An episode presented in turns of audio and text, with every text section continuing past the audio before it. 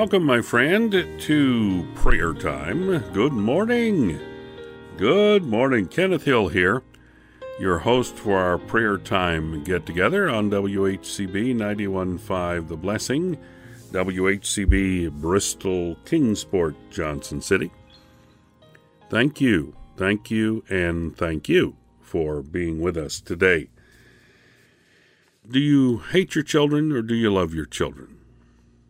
Well, without question, you love your children. There's there's no question that you who listen to WHCB are good people. Well, all have sinned and come short of the glory of God. Are you a good person? No. Well, we think we are, yes. But the truth is, we're only good if we're in Christ, right? Right. From uh, folks who study this sort of thing far more than I do, they tell us that uh, anywhere as much as 40%, but uh, usually around 20 to 30% of those who listen to a station like WHCB are not followers of Jesus Christ. So that means we have a mission field or an evangelistic opportunity every time we are here on the air. And so that's important. So I need to let you know that if you have never come to faith in Christ, today's the day for you, my friend. You need to make consideration of what Christ has done for you. But do you love your children? That's the question. The answer is most, most parents love their children. Unfortunately, I can't say with assurance that all parents love their children. It's so sad when we find that there are some that don't. Proverbs chapter 13 verse 24 says, He that spareth his rod hateth his son, but he that loveth him chasteneth him betimes or often. The rod in this portion of Scripture represents proper correction through the means of chastisement that is seen throughout the Bible. The parent that loves their child or children understands that the child is born into the world with a dead spirit and a depraved heart. They do not become rebellious sinners, they're born with the nature of a rebellious sinner. The child will naturally go toward selfishness and rebellion toward any and all authority. The child only knows the lusts and desires of the flesh. The child always naturally seeks to satisfy those desires. So, everyone that has children should know that they only have a few short years to properly train and prepare that child for adult life. We live in a sin cursed, a Satan controlled world. These children will have a multitude of enemies that will fight against their nurturing and training the child will naturally go toward error, and wrong must be corrected. If it is not corrected, the child will grow into an adult that is anti God. At times, the child will resist strongly and must be dealt with strongly. But always, whatever dealings you have with a child as a parent is always in love.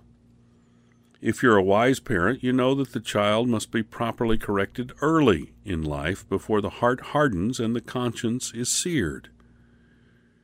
If you truly love your child, you'll give every ounce of strength and every moment of time to properly discipline and correct their child or their children to ensure that the child knows and obeys truth and right early in life.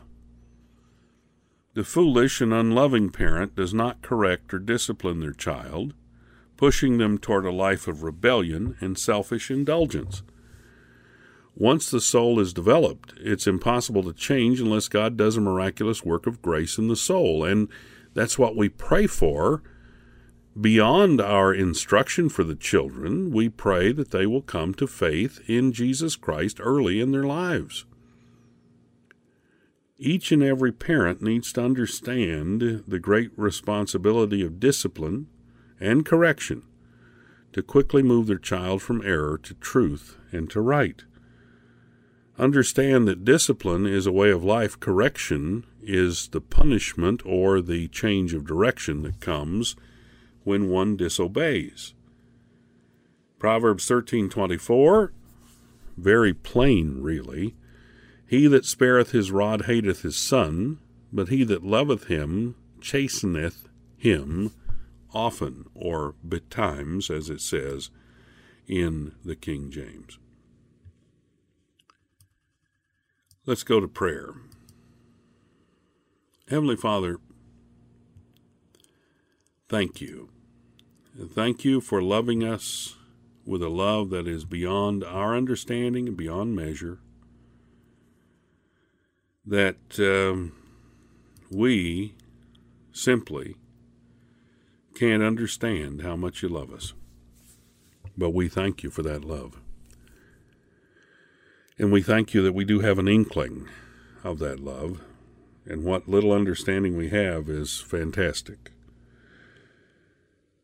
We thank you that you, as a good parent, have chastened us after we have come to faith in Jesus Christ. That you help us to understand what we should do and what we should not do and how we should live. And we thank you for your word our guidebook, the Bible. And we ask that you would help us to understand it and to, well, we can't understand it until we read it, so help us to read it and then understand it. Help us to be in the Word. Help us to share the Word with others. And Father, for the parents of children, these youngsters, Lord, I pray your special blessing on these parents. There's so many distractions, so many things that make them selfish instead of loving toward their children. Remove those things from their sight that would keep them from properly disciplining and correcting their children. And I pray for their children that, Father, you would instill within them a desire to do right, and that you would instill within them a desire to come to faith in Jesus Christ. And Lord, thank you for these parents who are willing to teach their children. And I pray that you will assist them in their effort. Now, Father, I pray that you would use the words and music of WHCB today to touch hearts and to lead people to Christ and to uh, instill within those who listen a desire of service. We pray for your provision for each one, your provision for this ministry. We need it. We thank you and we give you praise. In Jesus' name, amen.